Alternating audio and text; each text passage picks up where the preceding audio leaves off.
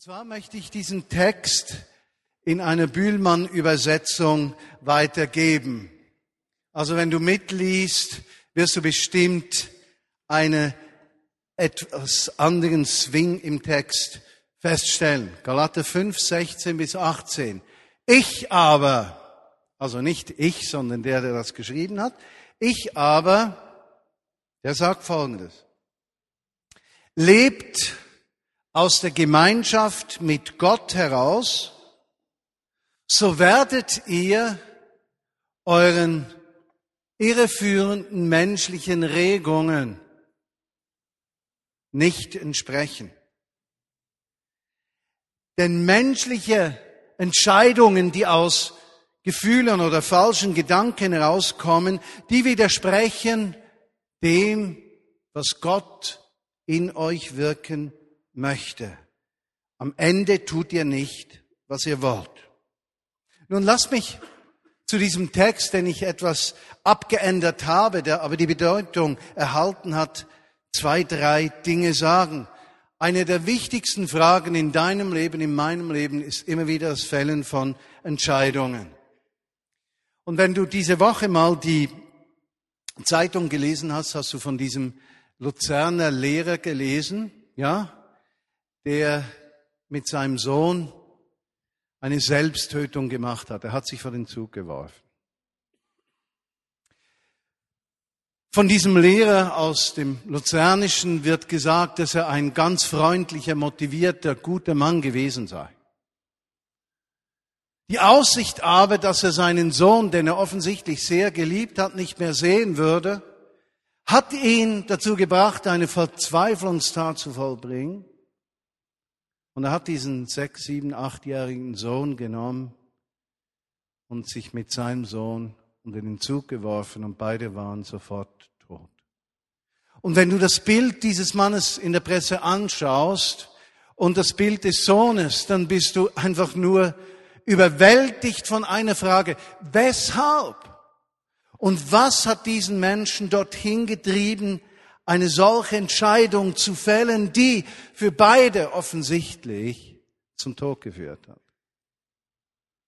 Wie ist so etwas möglich?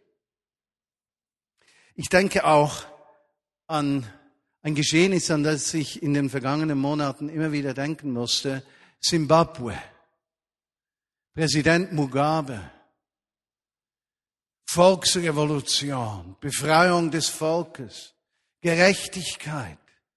All diese Worte hat dieser Mann gebraucht und sein Volk offensichtlich versklavt dass nicht nur eine Hungersnot drohte, sondern eine Hungersnot ausgebrochen ist und diesem Land die wirtschaftlichen Grundlagen vollständig genommen worden sind.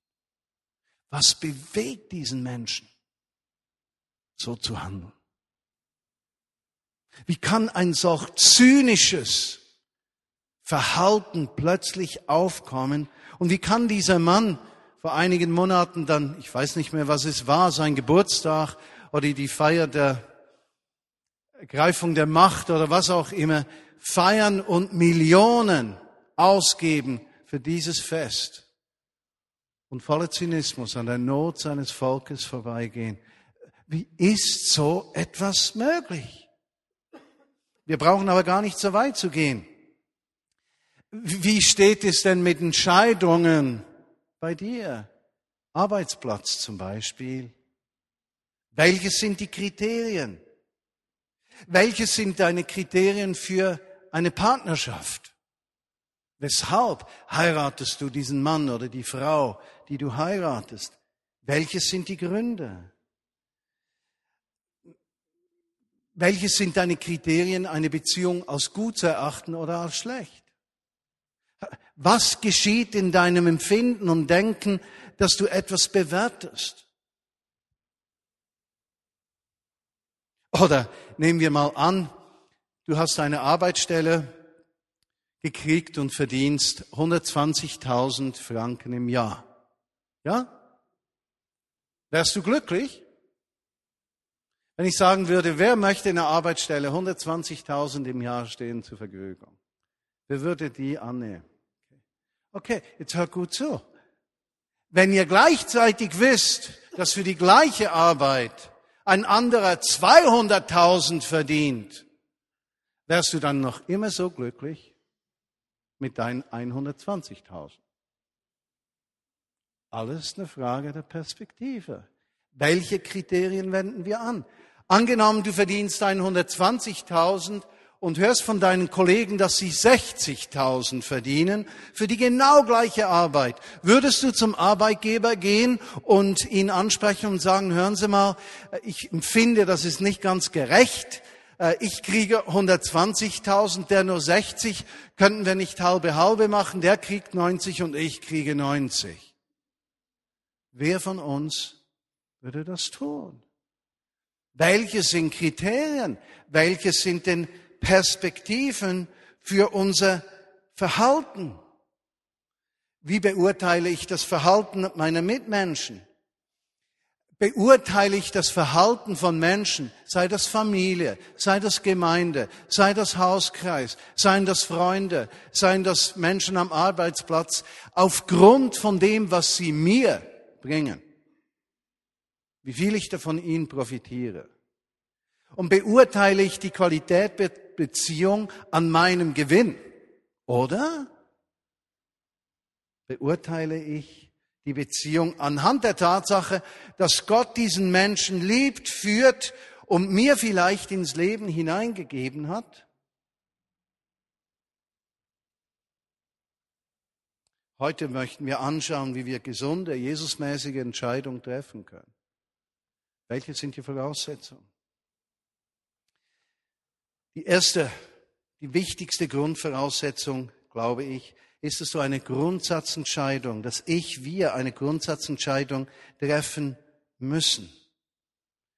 Lass mich dafür eine Schriftstelle vorlesen aus dem Römerbrief Kapitel 8, Verse 8 und 9. Wenn ihr die Bibel bei euch habt, Römerbrief Kapitel 8, Verse 8 und 9. Wir werden noch einige Worte aus diesem Römerbrief anschauen. Ich übertrage diesen Text wieder in Bühlmann-Übersetzung. Menschen aber, die das Leben nur aus menschlicher Sicht sehen, können Gott nicht gefallen.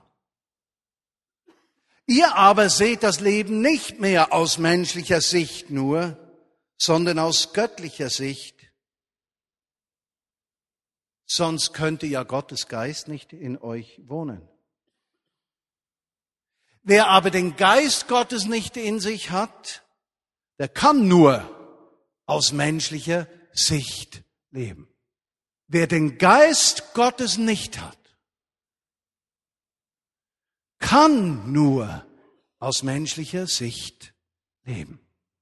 Der Galaterbrief und der Römerbrief beschreiben die Wünsche des Menschen. Im Neuen Testament wird häufig auf Fleisch gesagt, ja?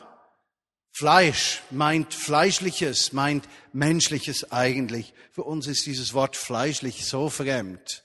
Wir können nichts damit anfangen, ja? Menschlich. Im Galater- und Römerbrief beschreiben, werden die äh, Wünsche des Menschen, also des Fleisches, und die Wünsche des Geistes, die Wünsche Gottes beschrieben. Und es wird gezeigt, welches die Symptome sind eines Menschen, der aus der Beziehung zu Gott heraus Entscheidungen fällt, zu Menschen, der aus sich und menschlicher Sicht heraus Entscheidungen fällt. Galaterbrief Kapitel 5, 19. Wir haben das am letzten Sonntag angeschaut. Da steht Galater 5, 19 bis 21. Offenbar sind aber die Werke des Fleisches, heißt es hier. Besser eigentlich gesagt, offenbar sind die Werke des Menschen, der aus menschlicher Sicht und Kraft heraus lebt. Und es kommt eine Beschreibung, die uns zum Teil auch eher fremd ist. Ehebruch ist uns nicht fremd, das Wort Unzucht, ja, ist uns fremd. Man könnte das vielleicht besser übersetzen mit einer Sexualität, die das eigene sucht und nicht das des anderen und das sich nicht im Rahmen von Gottes Vorsorge bewegt. Etwas kompliziert. Gehen wir weiter. Unreinigkeit. Also ganz bestimmt ist nicht äh, das nicht Duschen gemeint, sondern Gedanken im Innern, die den Menschen beschäftigen, wie Neid, wie Eifersucht und solche Dinge, die das menschliche Denken verseuchen, ja? Er geht weiter, Ausschweifung, das heißt Maßlosigkeit in jeder Art, die Maßlosigkeit, die kompensiert, einen Mangel kompensiert. Götzendienst heißt es hier, wenn etwas wichtiger wird als die aus Gott und die Beziehung zu ihm. Zauberei, wenn man durch Manipulation andere Menschen zu etwas bringen möchte. Feindschaft, Hader, Eifersucht, Zorn, Ehrgeiz.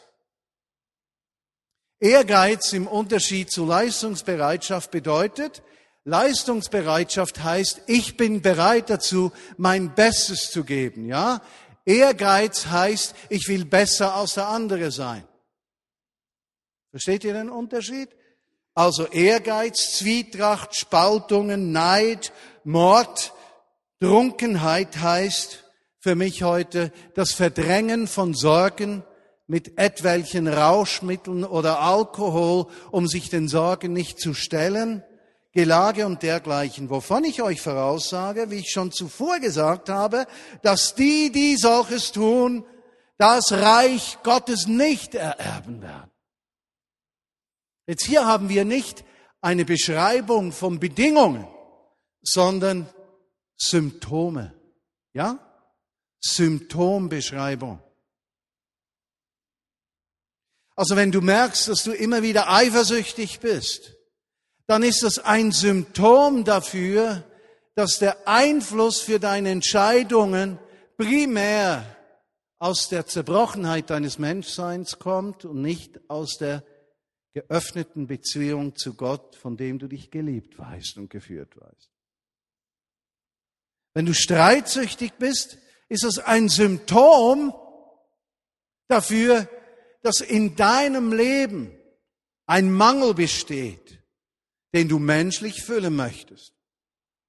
Darf ich euch erinnern an diese, an die letzte Woche? Ich habe erzählt von diesem Brief, den ich bekommen habe auf einen Artikel von mir in irgendeiner Zeitung.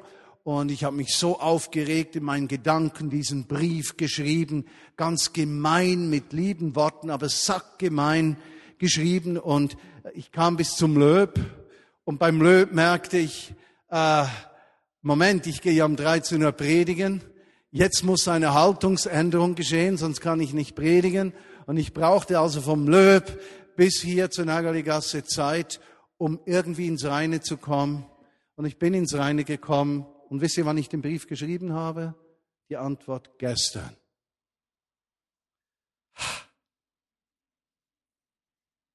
Wovon lassen wir uns bestimmen? Symptome sind ein Zeichen für eine Haltung, die im Herzen ist. Wie gehen wir mit Feinden um? Wie gehen wir mit Menschen um, die uns angreifen, nicht verstehen, verleumden, Unwahrheiten sagen? Lassen wir das in uns sinken und verhalten wir uns menschlich. Und im nächsten Satz in Galater 5,22 zeigt er die Symptome eines Lebens, das von Gott her bestimmt ist. Und viele von euch kennen das, es das heißt hier die Frucht des Geistes.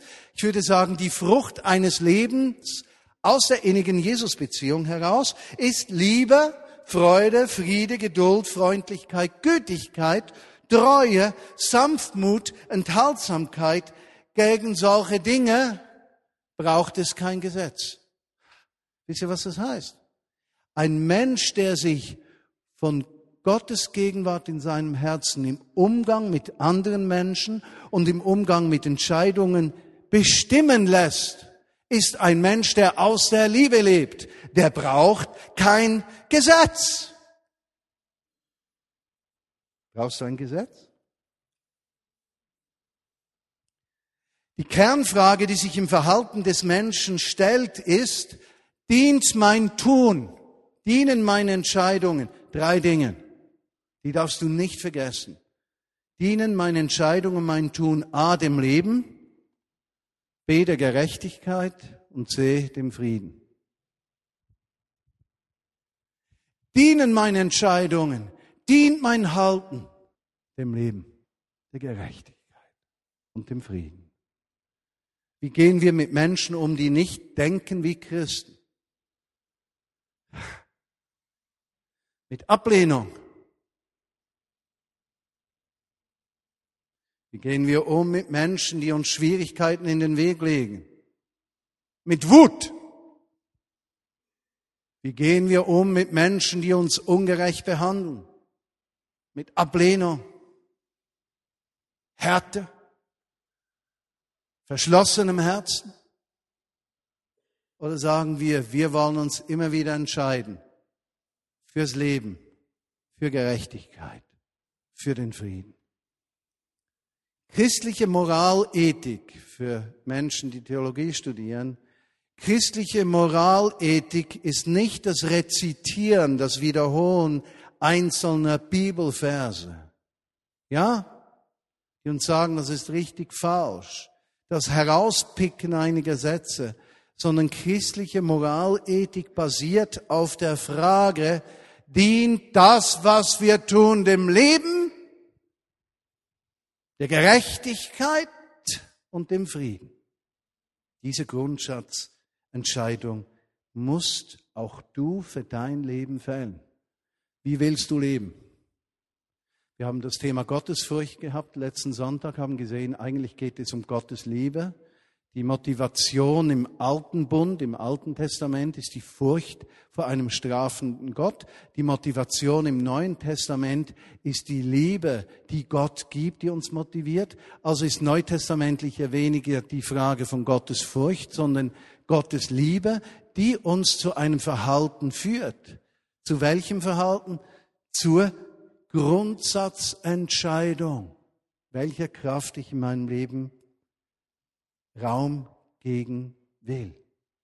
Im Römerbrief Kapitel 8, Vers 6 zum Beispiel steht, denn die Gesinnung des Menschen, der nur auf sich schaut, wie heißt es des Fleisches, ja, denn die Gesinnung des Menschen, der nur auf sich schaut, ist der Tod.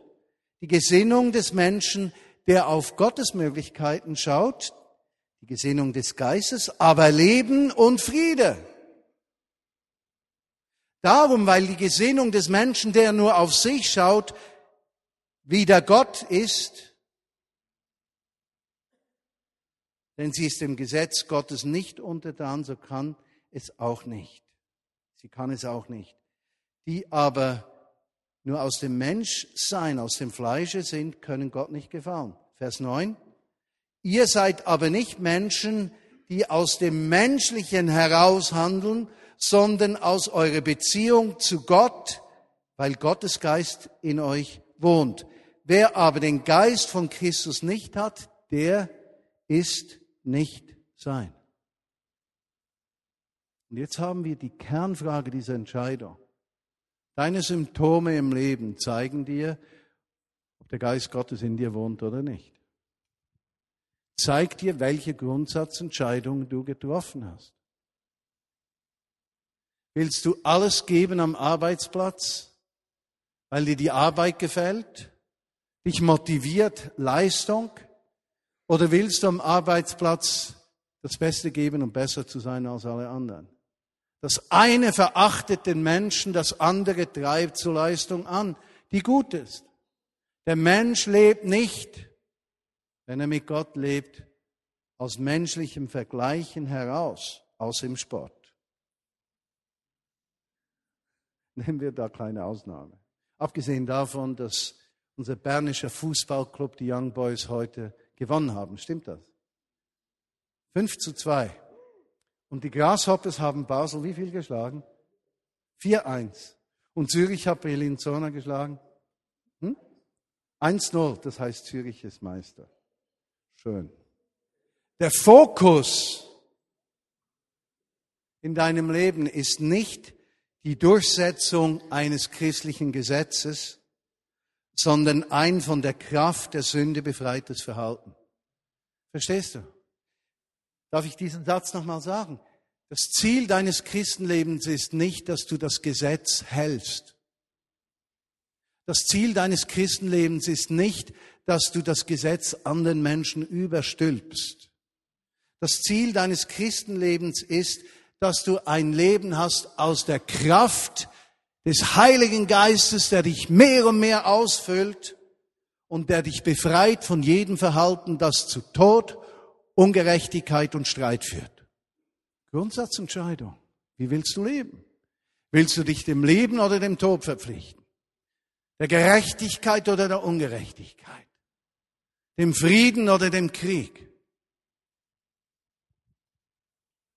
Zweitens oder drittens, wo wird denn Fehlverhalten geboren? Wo wird Erfolg geboren? Nun, vergangene Woche haben die Berner Young Boys den Schweizer Cup verloren gegen Sion. Das war auch für mich ein persönlicher Tiefschlag. Ich war glücklicherweise im Ausland, habe das Spiel nicht gesehen. Ich war nachher sehr dankbar, dass ich es nicht gesehen habe. Aber am nächsten Tag las ich Zeitungen und da stand von einem Spieler gesagt, wir hatten es in den Beinen, aber nicht im Kopf. Nun, man liest das auch regelmäßig beim Skifahren, dass Siege im Kopf gefahren werden, Spiele werden im Kopf gewonnen, im Boxen wird auch im Kopf, nicht am Kopf, sondern im Kopf der Kampf gewonnen. Und es scheint für uns absolut logisch und nachvollziehbar zu sein, wirklich nachvollziehbar zu sein, dass der Kopf über Sieg und Niederlage entscheidet. Diese Woche ist der Dollar wieder auf unter 1 Franken 10 gefallen, 1,08. Analysten schreiben, dass das Vertrauen in den Dollar abgenommen hätte und dass dieser Mangel an Vertrauen Grund sei für den schwachen Dollar. Einige amerikanische Banken wurden wieder geschlossen und die Banker sagen ganz offen, dass das Vertrauen in die Banken und die Wirtschaft wieder gewonnen werden muss dann geht es mit der Wirtschaft bergauf. Vertrauen in die Banken, Glauben an die Wirtschaft. Also das scheinen ganz mächtige Kräfte zu sein, um die Weltwirtschaft am Laufen zu halten. Versteht ihr das? Dein Vertrauen in die Wirtschaft, dein Glaube an die Wirtschaft ist maßgebend dafür, ob es der Wirtschaft gut geht. Da soll mir noch einer sagen, dass unsere Wirtschaft nicht die Religion des 20. und 21. Jahrhunderts ist, wenn in ihrer Begrifflichkeit beinahe ausschließlich religiöse Bezeichnungen gebraucht werden. Und es ist so für solche, die sich in Aktien etwas auskennen, dass nicht nur die Substanz der Firma wichtig ist, wenn es zum Aktienkurs geht, sondern vielmehr die Hoffnung, die Erwartung, das Vertrauen. Deshalb kommt es vor, dass bei einem Führungswechsel bereits in einer großen Firma die Aktien rauf oder runter gehen. Religion des 21., des 20. Jahrhunderts, eine Religion, die wiederum auf dem Rücken der Armen und Unterprivilegierten dieser Welt gelebt wird. Und Religionen haben es immer wieder in sich gehabt, die Starken zu stärken und die Schwachen zu schwächen. Das sollte uns zu denken geben. Fehlverhalten wird im Denken geboren. Unser Denken ist ein Schlachtfeld des Guten und des Bösen. Der Kampfort von Gottes Absichten und menschlicher Eitelkeit. Der Ort, wo letztlich dein Verhalten bestimmt wird. Ehebruch geschieht nicht dann, wenn eine Frau ihren Traummann sieht oder ein Mann einer Traumfrau begegnet. Ehebruch beginnt viel früher, dann nämlich, wenn Mann oder Frau im Herzen drin entschlossen hat. dem Ehepartner gegenüber nicht treu zu sein. Viel früher. Viel früher. Ein Banküberfall geschieht nicht von einer Minute zur anderen. Er geschieht dort, wo ein Menschen findet, er hätte zu wenig, das sei ungerecht und er müsse jetzt für seine eigene Gerechtigkeit sorgen und er hätte die brillante Idee, zum perfekten Verbrechen, das keiner je herausfinden wird. Er überfällt die Bank, er schießt einen Menschen. Deine Gedanken sind das Schlachtfeld von Gottes Absichten und von menschlichem Kompensieren von Dingen, von denen man glaubt, dass Gott sie einem nicht geben wird. Wem willst du vertrauen? Gottes Versorgung oder dir? Im Jakobusbrief 1.13 steht, Niemand sage, wenn er versucht wird, ich werde von Gott versucht, denn Gott ist unangefochten vom Bösen. Er selbst versucht aber auch niemand, sondern ein jeder wird versucht, wenn er von seinen eigenen Gedanken, hier heißt es Lust oder man kann auch sagen das Herz, die Bibel nennt Gedanken oft Lust oder Herz, je nachdem wie die Beschreibung ist, wenn er von seinen eigenen Gedanken gereizt und gelockt wird, danach wenn die Gedanken empfangen haben, gebären sie die Sünde. Die Sünde aber, wenn sie vollendet ist, gebiert den Tod. Und da stehst du dann vor Menschen, deren Ehe zerbrochen ist. Und du weißt, du kannst es nicht mehr auf die schnelle kitten und flicken. Die Entscheidung zum Zerbruch lag viel, viel vorher. Oder Beziehungen, Freundschaften, die zerbrechen nicht von einem Tag auf den anderen, sondern der letzte Tropf, der fällt, bringt das Fass zum Überlaufen.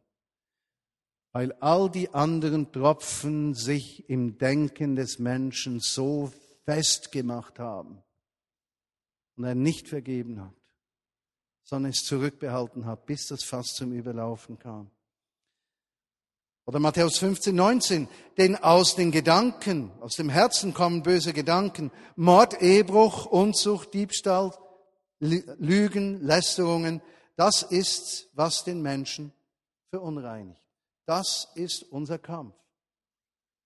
Und die Frage ist, nachdem du eine Grundsatzentscheidung getroffen hast, ich möchte von Gott her bestimmt leben und nicht von den Dingen, die mein Leben bestimmen möchten, die mich zerstören.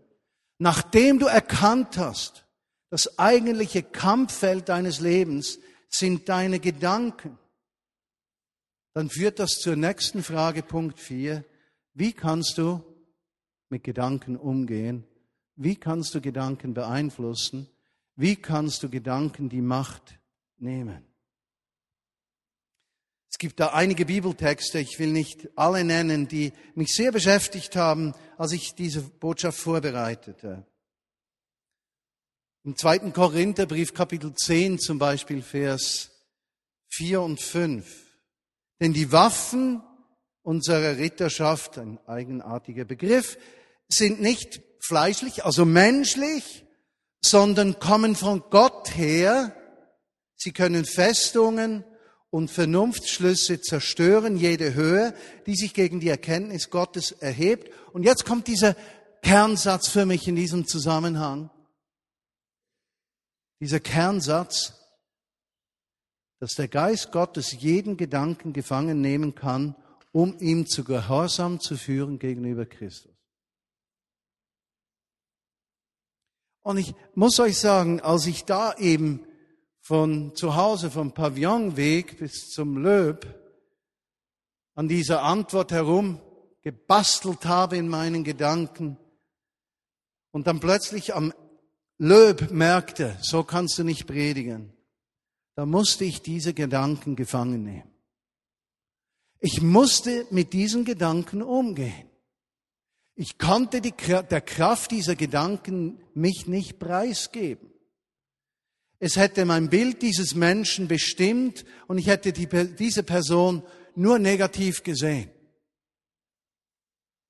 Ich hätte selbst mein Herz hart gemacht und ich wäre nicht aus dem Teufelskreis gekommen. Teufelskreis des Todes, der Ungerechtigkeit, ja, und des Streits. Und so musste ich diese Entscheidung fällen, diese Gedanken gefangen führen. Und ich weiß noch, wie ich da ging und sagte, und Jesus gibt mir Gnade, dass die Kraft dieser Gedanken nachlässt. Ich will nicht, dass in meinem Kopf, in meinem Herzen diese Gedanken Oberhand gewinnen. Ich kann nicht so vor die Gemeinde gehen. Ich kann das nicht, ich darf das nicht, ich wäre mir untreu. Ich muss diesen Kampf gewinnen. Und zwischen Löb und Nägerligasse gewann ich diesen Kampf. Veränderung. Und behaupte nicht, dass du das nicht kennst. Du kennst das jeden Tag. Einen oder anderen Weise bist du herausgefordert. Zweite Stelle Römer 12 heißt, Vers 2, passt euch nicht diesem, dem Denken dieser Welt an, sondern verändert euer Wesen durch die Erneuerung eurer Gedanken, um prüfen zu können, was der Wille Gottes ist, der gute, wohlgefällige und vollkommene.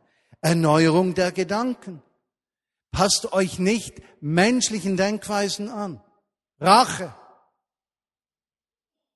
Eifersucht, Neid, Streit, Rechthaberei, Lust für mich auf die Kosten von anderen, Gier, Habsucht, Selbstgerechtigkeit. Das ist der Weltlauf. Achtet euch mal, wenn es um Wahlen geht, wie die Kandidaten miteinander umgehen. Die Politik ist das Schauhaus. Die Politik ist das Schauhaus menschlich verdrehten Handelns und Redens und Denkens. Da streiten sich Menschen bis aufs Blut in der Öffentlichkeit, um nachher nach der Wahl irgendeinen Pseudofrieden zu schließen und um dann der Bevölkerung, die sie gewählt hat, die Versprechungen, die sie gemacht haben, nicht, ein, nicht einzulösen. Schauhaus menschlicher Ungerechtigkeit. Und dafür brauchen wir nicht erst nach Zimbabwe zu gehen, dafür brauchen wir nicht erst nach Iran zu gehen, dafür brauchen wir nicht erst nach USA zu gehen, Dafür können wir hier vor unseren eigenen Türen wischen. Erneuerung eurer Gedanken. Vers 3, denn ich sage Kraft der Gnade, die mir gegeben ist, einem jeden unter euch, dass er nicht höher von sich denke, als sich zu denken gebührt, sondern dass er auf Bescheidenheit bedacht sei, wie Gott einem jeden das Maß des Glaubens zugeteilt hat. Herrlich. Ich darf zur Ruhe kommen dem, was ich bin. Ich muss nicht mehr sein. In diesem Kampf stehen wir. Die Gedanken sind das Schlachtfeld des Guten und Schlechten. Und jetzt sagst du, aber da werde ich unterliegen, weil ich die Kraft nicht habe.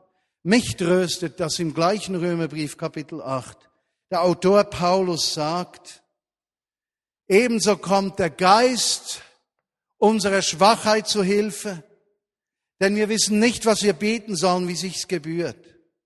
Der aber die Herzen erforscht, weiß, was aus Gottes Geist kommt, denn er vertritt die Gott zugehörigen Menschen, wie Gott es will. Wir wissen aber, dass denen, die Gott lieben, alles zum Besten mitwirkt, denen, die nach seinem Vorsatz berufen sind. Gott weiß, wo wir stehen. Ich kann darauf gehen, dass als ich zwischen Löb und Nageligasse war, Jesus betete, Vater, lass es ihm gelingen. Lass es ihm gelingen, den Sieg über diese negativen Todesgedanken, Ungerechtigkeitsgedanken, Streitgedanken zu haben. Hilf ihm dabei. Ich darf darauf zählen, dass ich diesen Kampf nicht alleine kämpfe, sondern Jesus Christus mir beisteht.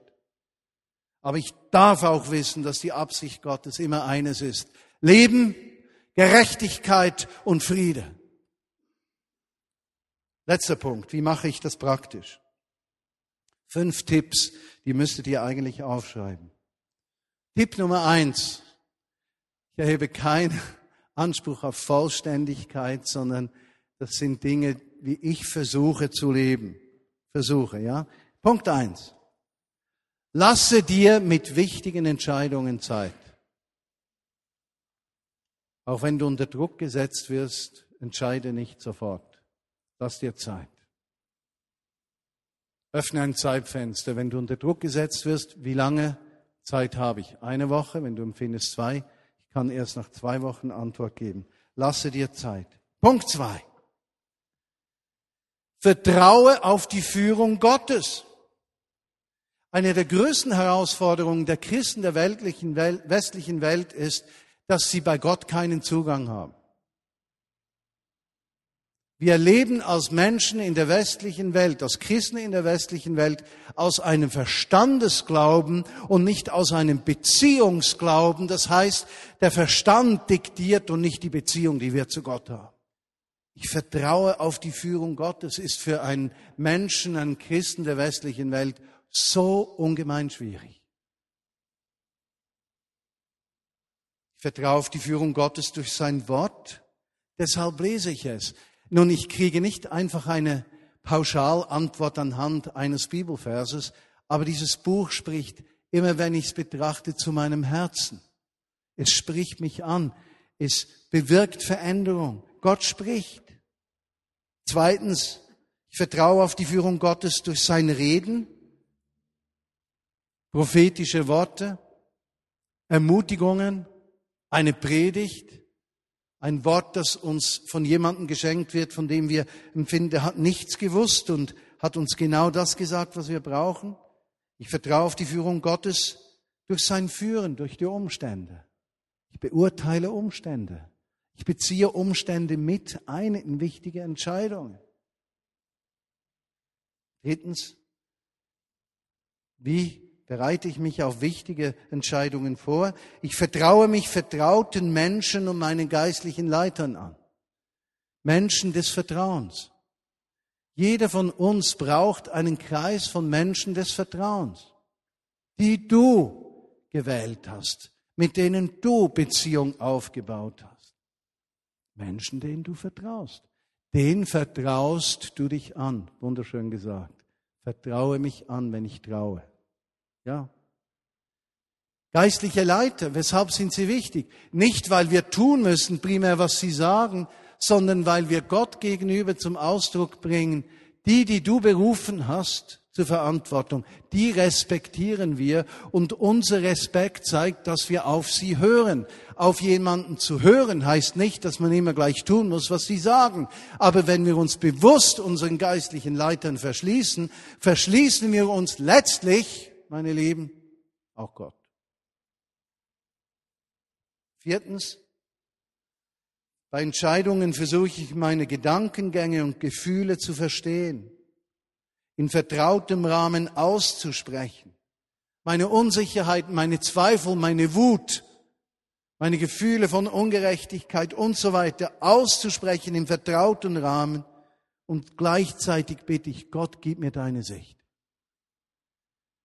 Denn all die Gefühle brauchst du nicht unterdrücken, aber am richtigen Ort deponieren. Und das ist nicht die ganze Welt, sondern ein Kreis deiner Freunde. Und fünftens, ich achte auf die innere Stimme in meinem Herzen. Ich versuche meinem Herzen zu folgen. Auf die Gefahr hin, dass es eine Fehlentscheidung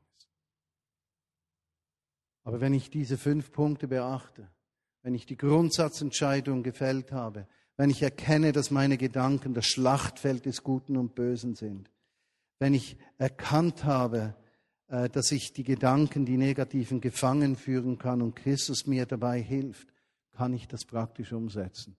Und ich garantiere euch, wer diese Gedanken von heute berücksichtigt, hat eine größere Chance, gute Entscheidungen zu fällen, als der, der darüber hinweggeht. Dein Herz, deine Gedanken, Schlachtfeld des Guten und Bösen. Lass uns beten. Jesus, ich danke dir, dass du diesem Wort Geist gibst. Alles, was zum Leben führt, alles, was gerecht ist, alles, was dem Frieden dient, sind Dinge, die deinem Geist entspringen alles, was zum Tod führt, alles, was der Ungerechtigkeit förderlich ist, alles, was zum Krieg und Streit führt, sind Dinge, die vom Bösen herkommen. Du hast uns berufen, uns dem Leben der Gerechtigkeit und dem Frieden zu verpflichten. Du hast uns berufen, das nicht nur in der Weltpolitik zu tun, das nicht nur mit den Herausforderungen der Ungerechtigkeit dieser Welt zu tun, sondern damit zu beginnen, in unserem Lebensumfeld, in unseren Familien, an unserem Arbeitsplatz, der Stadt, am Ort, wo wir wohnen. Menschen des Lebens, Menschen der Gerechtigkeit, Menschen des Friedens, die sich öffnen für deine Gegenwart und dadurch erleben können, dass die Kraft deiner Gegenwart durchbricht. Vater, ich bitte dich im Namen Jesu, dass diese Botschaft uns nicht unberührt lässt, nicht gleichgültig zurücklässt, sondern uns herausfordert dazu, dass das Schlachtfeld unserer Gedanken von dir, Vater im Himmel, beherrscht wird und nicht vom Feind. Herr, ich sehe, wie diese Welt, die Hochfinanz, die Wirtschaft zum Gott bestimmt hat, unsere Religion. Schenke uns eines, dass wir nicht unsere Herzen und unser Denken dieser Religion verpflichten, sondern dir. Dass diese Welt nicht über unser Denken und Handeln bestimmen kann. Und alles Volk sagt Amen.